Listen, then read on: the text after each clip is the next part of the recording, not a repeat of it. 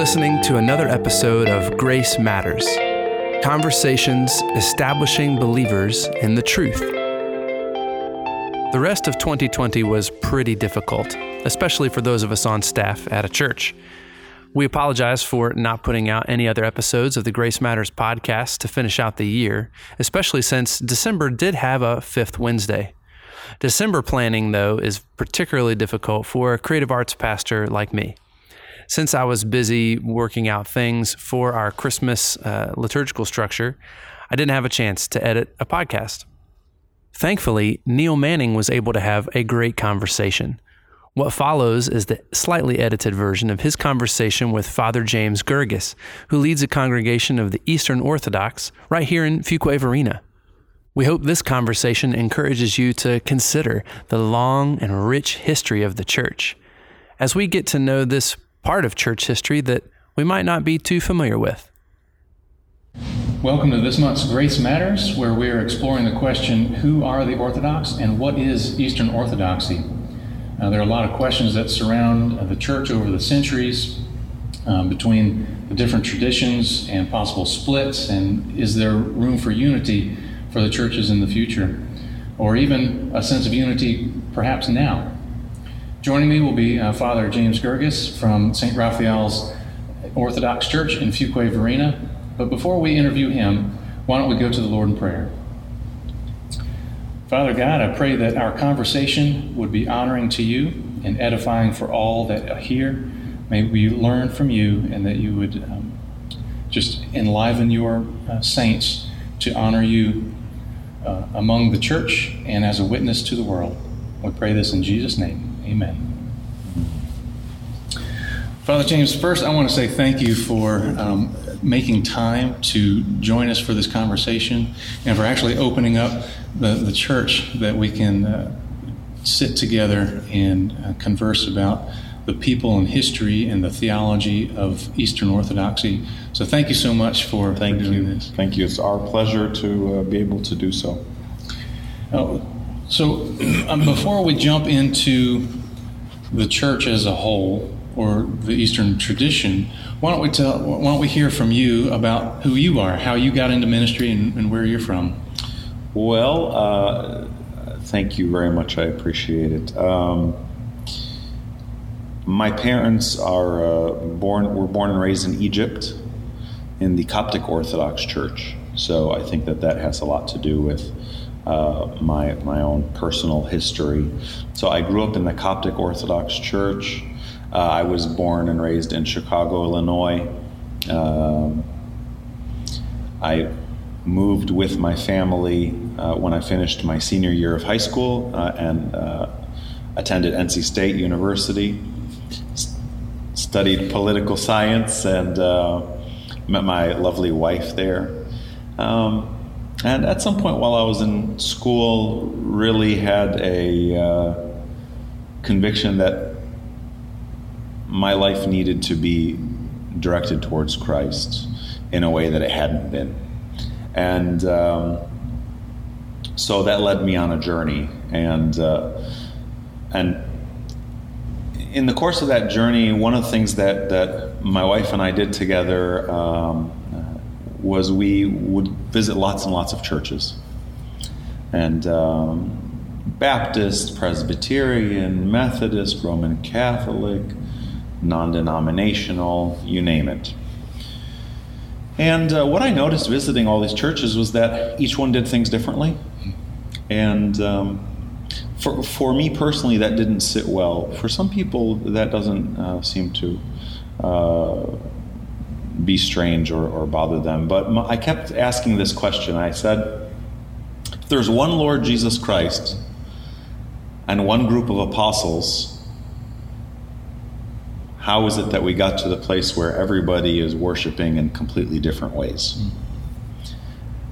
And if you begin to ask certain questions, then you have to chase them down for answers. And uh, I joke with people and say that that was when I first uh, really uh, utilized the library at NC State. And, and I went there, uh, and it's a huge library, something like nine stories.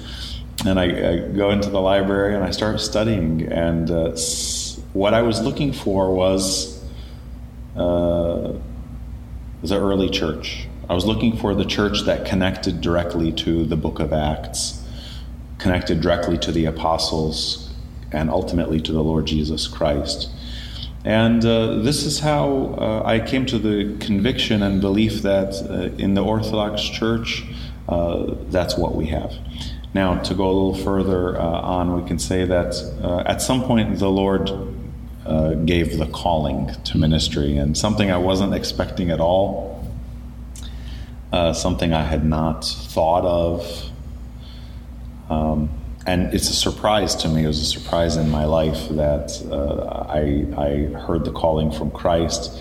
And at that point, you are free to make the decision that you want to make. But if Christ invites you to something and calls you to something, I think we, we would be left with regret if we didn't accept that call humbly and just move forward with it. And uh, understand that that might be God's will for our life. And did this occur while you were um, studying the church and Christ at school or afterward? Um, it, it, was a similar time, um, probably after studying the church itself, but um, while I was still in school and still, you know, had no real idea what I was going to be doing with with my life and uh, uh, what I was going to do with my political science degree when I got out of school. And so that makes two of us. yeah, the, the, the Lord had a, a way of, of ordering things and bringing things along. Right. That's terrific. Well, you did mention a wife and, and family. Yes. Um, kids? Yeah, we have four children. Uh, from anywhere from ages of 15 to 5. Okay. So we got we got a little uh, we have a, a, wonderful group there. Uh, Isabel is 15 and uh, Lydia is 13. Um, Juliana is 11. Andrew is 5. so he's a cute guy too. I've seen him. Um, so, you, with the mention of family, then uh, when Protestants typically, whatever we little know, what little we know about Eastern Orthodox Church, we associate or compare with Roman Catholicism. So, to to be a clergy to minister in the church, um, it is okay to to marry. Yes, as long as you are married before you take your vows as a, a priest or as a deacon or as a bishop. Well, bishops don't get married in the church, so we should just clarify that. Mm. We don't have any married bishops in the church. The bishops are the sole members of the clergy who are celibate and live uh, in in, uh, in, in a, a, virginal state, chastity, virginity. Um, and the reason is that in, in ancient times, the bishops would have to travel over large distances, and uh, they are in charge uh, o- over great dioceses. And because of that, they need to be able to um, not focus so much on a family. Mm-hmm. They because they're traveling from place to place all the time. They would be that would be neglecting the family. So, also because the bishops were often chosen from monastic communities, and in the monastic communities, those men have already taken vows of, of poverty and celibacy and virginity. So it's as much a practical precaution uh, as anything. It is, it is, and, and again, you know, they were looking for uh, the best of the best and uh, men of uh, integrity, men of prayer, men who are not given to um, desiring wealth and uh, things of that nature. And so they found what they were looking for in the in the uh, monasteries. They often p- chose candidates from the monasteries and had those those men consecrated to the leadership of the church. But the rest of us, uh, priests and deacons, we're allowed to be married as long as you are married before you become a priest mm. or deacon. Okay, so if you happen to get ordained before, then you are that's the that's way the you have to go. Chosen. Mm-hmm. Okay. Exactly. So for the clergy, is it also required to have a great and awesome beard? Uh, it's not a requirement, but you know, it's it's one of the perks. every, every, priest I've seen, and bishops included, uh, just has a, a, nice full beard. That's, uh, that's uh, yeah. And, and traditionally, it was understood that uh, the clergy do not uh, shave their their faces at all. They leave their their beards um, because it's also it's a sign of uh, not trying to be fashionable, mm. not uh, uh, spending time on vain things in front of the mirror, focusing on your looks. Um, so it's it's dedication to to God and. Also, you can see some of that in that Nazarite vow that's in the Old Testament, and St. Paul also took the Nazarite vow. You know, the cutting of the hair, and then after that, no longer allowing a blade to touch mm. the, the, the, hair or the face, it just to uh, let everything grow. Uh, among, especially among the monastics or the, or the monks of the church, they don't cut their uh, hair after they are made uh, monks. Their hair just keeps growing, just similar to the Nazarite vow. Hmm. You see, you know how Samson had his right. long hair, and and the breaking of the vow is what you know undid Samson. Took away the strength.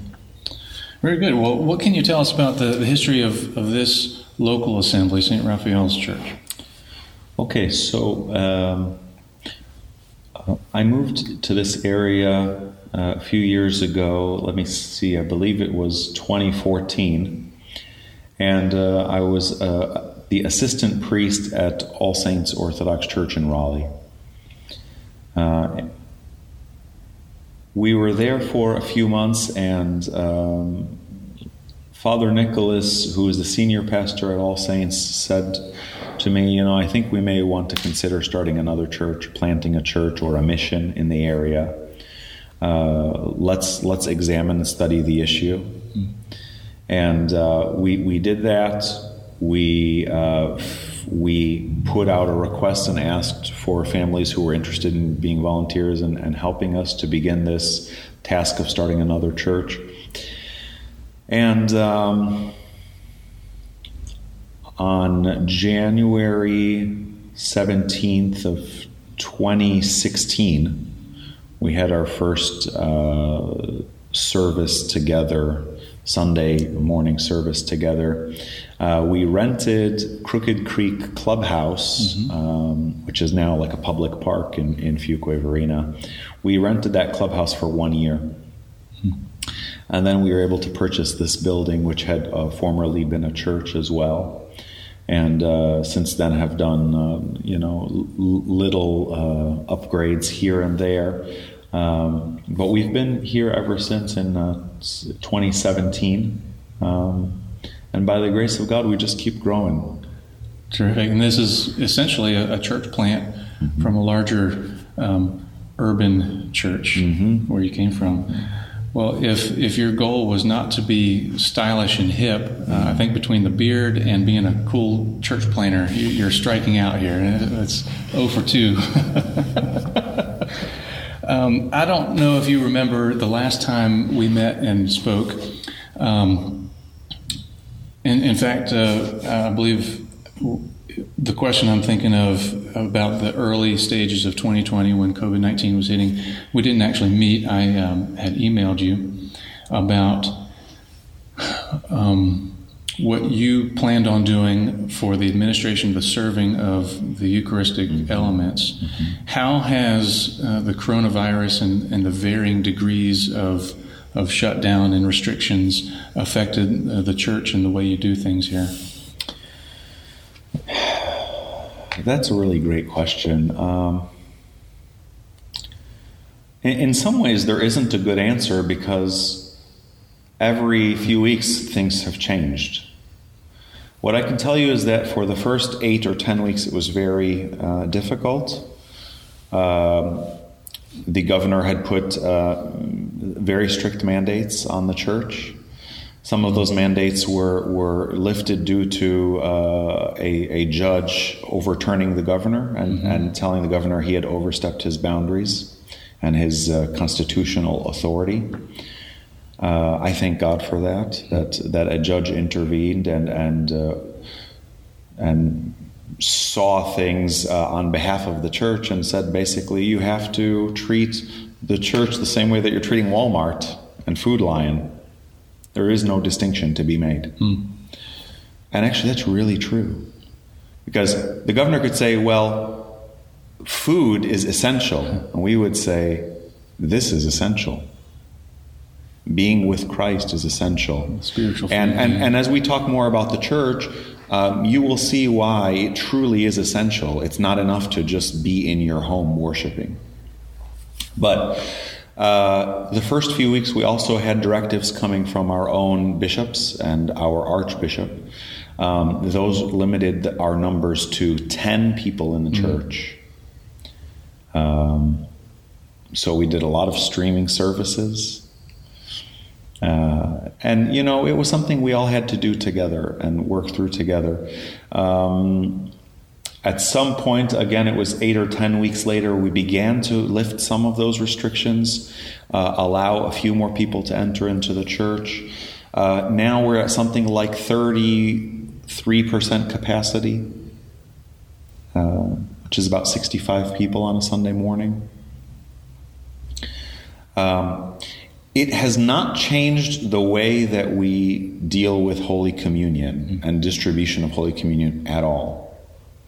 Um, and the, the, Archbishop was very clear to us, and the bishops have been clear. We will not, under any circumstance, change the way that we do Holy Communion. Meaning, there is one spoon, and from that one spoon, everybody receives mm. communion. The reason is that we have a firm belief in our church that when we receive communion, we're not receiving simply a symbol, but we receive the body and blood of Christ, which are changed in a spiritual manner by the Holy Spirit. And because it's the body and blood of Christ, we believe that there's no disease, no sickness, no germs that are passed from person to person. And I would say, you know, since we've been open for at least four months and we've not had any outbreaks, and we've had 65 people every week receiving communion, um, that for me is an indicator that, uh, thank God, He's with us, He's present, uh, and the teaching of the church regarding Holy Communion is mm-hmm. sound. Mm-hmm. And that's something we take on, on, on faith, of course. Right. When uh, before we look at the the larger history, the worldwide history of the church, um, I, I kind of want to address your title, your role, and and also your your vestments. So the the role that you have here is what? My role is pastor, um, and specifically as a priest. I, am a, a priest and pastor of the church. Now, uh, what I've read also that the, the term, how the term priest is used uh, has its own history within the English language. Mm-hmm. Do you mind kind of exploring that a little bit? We can. Uh, well, you see, in the New Testament, uh, you will often find the English word elder. But what's interesting is so when you go to most um, non denominational Protestant churches, they will have a, a council of elders.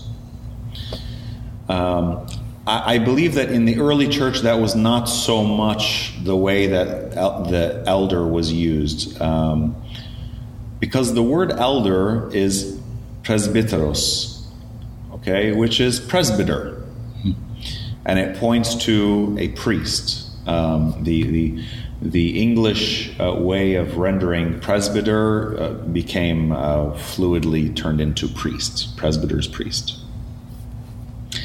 So uh, there's also another word, by the way, in Greek which which can uh, denote or or uh, draw our attention to priest, but that's a technical thing. I don't want to get okay. get off into yeah. the weeds. um, so so you have the elder, who is also the presbyter. In the early life of the church, you may have had communities that were um, guided by episcopos or bishops, overseers. Sometimes in, mm-hmm. the, in the mm-hmm. English language, we'll say overseers, which is exactly what, roughly, what episcopos would mean. Um, it seems that there is a little bit of interchangeability in the New Testament between the word uh, overseer and the word elder. Right. But as you get into the first, second century, there begins to be a real demarcation. And the uh, overseer or episcopos or bishop is of a higher rank who uh, observes a group of churches, re- regional regional director. Okay. Yeah, That's a good. Uh, and then parallel. you have the the one who is in charge of the local branch, which is your elder or presbyter or priest. Okay. Um, so hopefully that helps to clarify it a little bit for you. It, it does, and, and I think uh, for those listening and watching, I, I, also want to say that uh, here in just kind of the introductory questions, we've already gotten into ecclesiology or uh, an area of, of doctrine that uh, that churches need to to wrestle with and figure out what um, God wanted through through the Word and through um, the, the church, how He wanted His people to operate. And um, there may be questions and answers throughout this interview that you, you might want me to to speak up or, or maybe push back a little. Um, but I think what's best here in this conversation is to hear from you, uh, Father James, to um, get a, a, better understanding from someone who uh, serves in the Orthodox Church about the Orthodox Church. And then hopefully that will lay the road for um, very friendly, respectable, uh, God honoring uh, dialogue in, in, the future. So, um, to, to, follow that up in your role, um, talk about because you're wearing black. If, if anyone is not watching, they're only listening to us. You are in your your black uh, robe yeah. with a, a, cross around your neck. Uh, can you describe, uh, kind of explain the, the meaning, significance, uh, what that role, what that helps you? Uh, you know, priests traditionally wear a black robe, which is called a cassock, and um, in North America, we also have some who have uh, become a little bit more modern in their practice, and so they wear black pants, black shirt, white collar, mm. which, by the way, was very traditional among many of the Protestants as well for a very, very long time, and of course the Roman Catholics. Um, this is more our traditional uh, garb. Uh, I believe it's helpful in witnessing to the world. Uh, uh I believe it would be helpful if all clergy mm. From all over the churches would dress in a unique manner because I think the world needs to see that as a witness, and we need to know that these people are around and we can go to them. So, what happens to me often is people will come and say, Father, Will you pray for my uncle who's sick? Father, will, this just happened to me recently in Walmart. Um, the strangers. Uh, complete strangers. Or sometimes just people who get to know me because they see me in the same stores over right. and over. Or um, whatever the case may be. Uh, another thing which will happen to me as an Orthodox priest is that when people see me in a black robe, they sometimes they will know that I'm an Orthodox priest. And if they just move to the area or what have you, they they'll be surprised and they'll be pleased and they come and talk to me because they might be Orthodox. Mm-hmm. They may have come from another country and not really known that there were Orthodox priests here, uh, which is hard to believe, but that's the way that uh, that it is sometimes. Uh, so we wear black because it's a sign of our death to the world. Mm. What, what are we called to as Christians, as children of God? It's to die to the desires of the world, uh, to live a holy life, which means to come out from the world, to be separate from the world, um, to die to our own desires and live to Christ. And so the, the black really denotes that. And also, um, I guess in, in the historical context, there was a time where um, a certain class of, of citizens in like the Roman Empire and in the Byzantine Empire would wear the black mm. and the black robes, and it was like, um, but I don't remember exactly the details. It was uh, the scholars of some kind, or, or there, there, were certain class of people that would wear black, and that began to also be attributed to mm. the hmm. clergy. So, are you ever without it? Are there things that you do uh, in in other clothing? Uh, when I go to Home Depot, I, I, just I do not like getting my robes dirty. so, or you know, when I'm out doing yard work or exercising, no, there's definitely no robes involved. Um, but but the rest of the time, generally, But otherwise, you are. Yes, most of the time. that's true. Yeah. Um,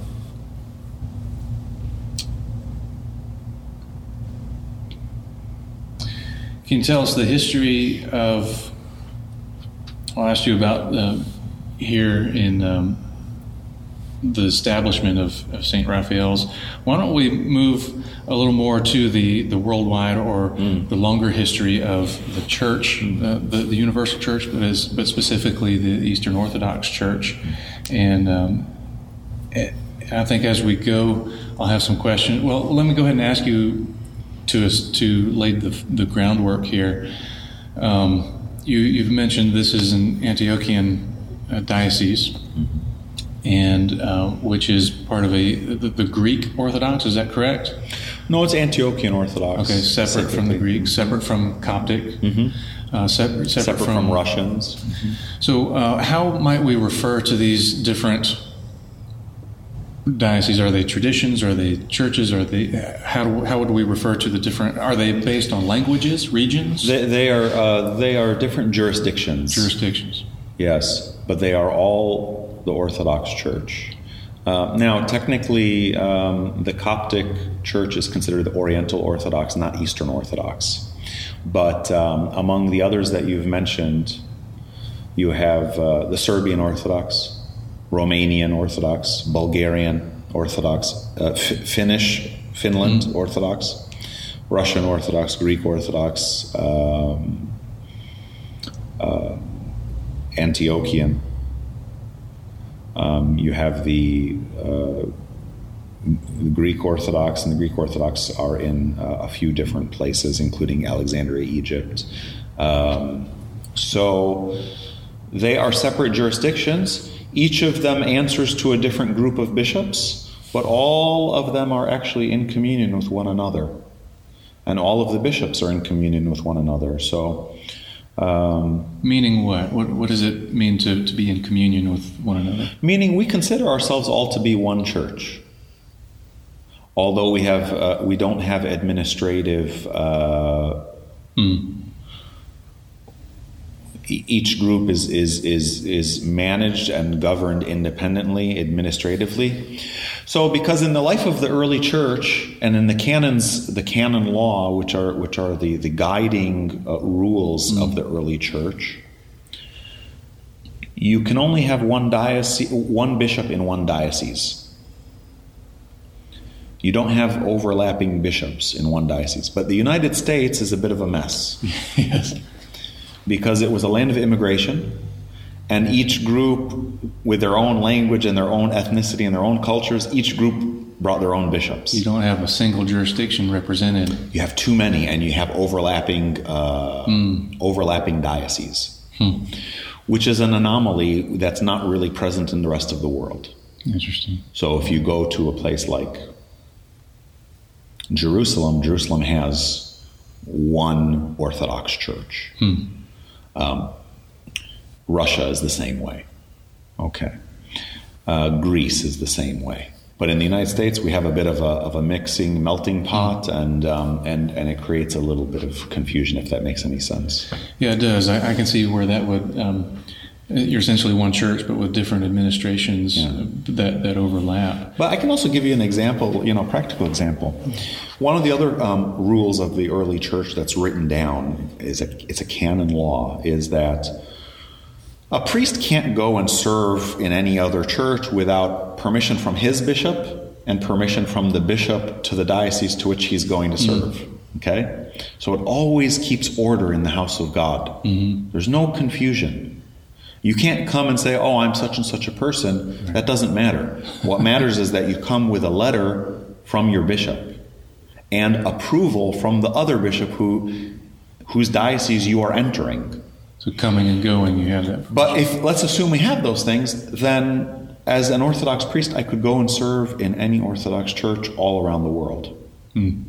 Even though I might not understand the language or, or you know what's happening, but the point is we can do that because we are united in one faith as a church. We have one faith, one dogma, one belief about the nature of Christ, the nature of the church. And and here, what language uh, are the services? We do everything exclusively in English. Uh, and it depends on where you go because um, in, in some parts, even in the United States, you have heavy ethnic uh, Right. uh, enclaves. And um, so sometimes you'll, you'll go to a church that might be half Greek or half Russian, or you may go somewhere where it's even more than half. So it's not always a, a given that the Orthodox Church you're going to visit will be an all English speaking community. For us, this is part of our ministry to the world and evangelism to the world is that we are English speaking. We are uh, much more converts than people who were born and raised in the church. Um, and so, for that reason, we want to be an American Orthodox church and, and invite you know, our neighbors to come and to grow deeper in their faith in Christ. I, I want to return to um, the, the Orthodox Church and its presence in America, but I, I wonder, leading up to that point, if you can just paint us a, a quick picture of. I'm asking you to do the impossible, uh, but a, a, a quick overview of uh, church history with regards to the Eastern Church. So, um, the claim of the Orthodox Church is that we are the one unbroken church which our Lord Jesus Christ uh, passed down to us through the apostles. Uh, and you see, for instance, in the Gospels that our Lord says to Peter, He doesn't say to Peter, He says it to all the apostles based on Peter's statement of faith You are the Christ, the Son of the living God. And the Lord says on that statement of faith, uh, uh, Blessed are you, Simon Barjona. Uh, you, you are the uh, you are the rock, and upon this rock, which is the statement of faith, I will build my church, and the gates of Hades shall not prevail against it. Whatever you bind on earth will be bound in heaven. Whatever you loose on earth will be loosed in heaven. Meaning, he's given authority to the apostles with the establishment of the church. And we have a teaching that comes from the um, second century from a, a bishop of uh, Lyon, France. His name is Saint Irenaeus. Saint Irenaeus talks about a term. He says he calls it apostolic succession. Apostolic succession is the idea that uh, anybody who is a leader in the life of the church, a bishop, will have been had a, his laying on of hands directly from one of the apostles or directly from one of their successors. And so, any Orthodox church you go to until now, you can find that their bishops have records of the laying on of hands all the way back through the centuries to the disciples of Jesus Christ. So that applies to bishops, um, not necessarily then to the, the local priests. No, the priests have to have the laying on of hands from the bishops. But what's important is that the bishops have an unbroken line of succession all the way back to the apostles. And what that shows is that they have unity and fellowship with the apostles. Um, in Acts 2:42, actually I think it's one of the most important verses in all of the New Testament, Acts 2:42. And they continued steadfastly in the apostles' doctrine and fellowship, in the breaking of bread and in prayers. Right. I think that's a really good encapsulation of, of how I understand what it is that we're doing in the church. We're trying to continue steadfastly in the apostles' doctrine and fellowship, in the breaking of bread and in mm-hmm. prayers. Okay, so we we follow that trajectory of having um, communion with the apostles, the laying on of hands, unbroken succession, all the way through the centuries. You get to the point in the um, third and fourth century that you have five main centers and hubs of Christianity. Uh, you have uh, and this is after the, um, I would say, after the Emperor Constantine made Christianity a protected religion. Uh, and as you may or may not know, the Emperor Constantine himself became a Christian. And his mother, Helena, became a Christian. So we're talking early fourth century. Yes, like he, 313 and, and, onward. That's right. And he protected the, the, the church, uh, and it began to go from being underground to becoming uh, a church that was much more public, began to build cathedrals and churches for public worship. And you then have five main centers of Christianity uh, around the Roman Empire. Uh, you have uh, Alexandria, Jerusalem, Constantinople, Antioch, and Rome. Mm. And this is generally the way that things go. And I'm going to gloss over a couple of things just for, for uh, time's sake and convenience. Um, you, you have a, a, a, small schism in the uh, 5th century, um, which le- leads to the difference between the Oriental Orthodox and the mm. Eastern Orthodox. That's at the Council of Chalcedon, which is the fourth ecumenical council. Then things are generally clear until around 1054 when we have the Great Schism. All of the history books call it the Great Schism. This is when we as Orthodox would claim that the Roman Catholic Church broke off from the rest of the mm. uh, Christian world and became their own entity as a church around 1054. They, of course, would say, We broke away from them. and, uh, and so. If memory serves, was there mutual anathemas um, in both directions? Yes, but that's not how it began. Uh, you know, it began with some some issues. It was a long journey to that point. It was a long journey to that point. Uh, part of the journey was there were um, creedal changes that were brought in by the Roman Catholic Church in response to certain heresies that had, had cropped up in, in certain places. But this was unacceptable to the Orthodox because all of our creeds had been agreed upon in great councils of the church. Universal. Universal councils, what we call ecumenical councils. Mm uh, gatherings where all, as many bishops as possible, would come to one place and reason together, pray together, ask the Holy Spirit to guide them, and to um, further clarify things that maybe Scripture had not um, clearly defined. Or, put another way, there are plenty of places where Scripture can be misinterpreted. Mm. And so um, you have this issue. They had uh, the, the add, addition of what's called the filioque. Filioque is a phrase added to the creed, which says that the Holy Spirit proceeds from the Father and the Son. Um, and, and most of the churches, uh, the, the Western churches, follow that formula. The Holy Spirit proceeds from the Father and the Son. Well, in the early life of the church, and what continues in the creed of the Orthodox Church, is that the Holy, the Holy Spirit proceeds from the Father, not from the Son. Without that second clause. Procession is from the Father through the Son.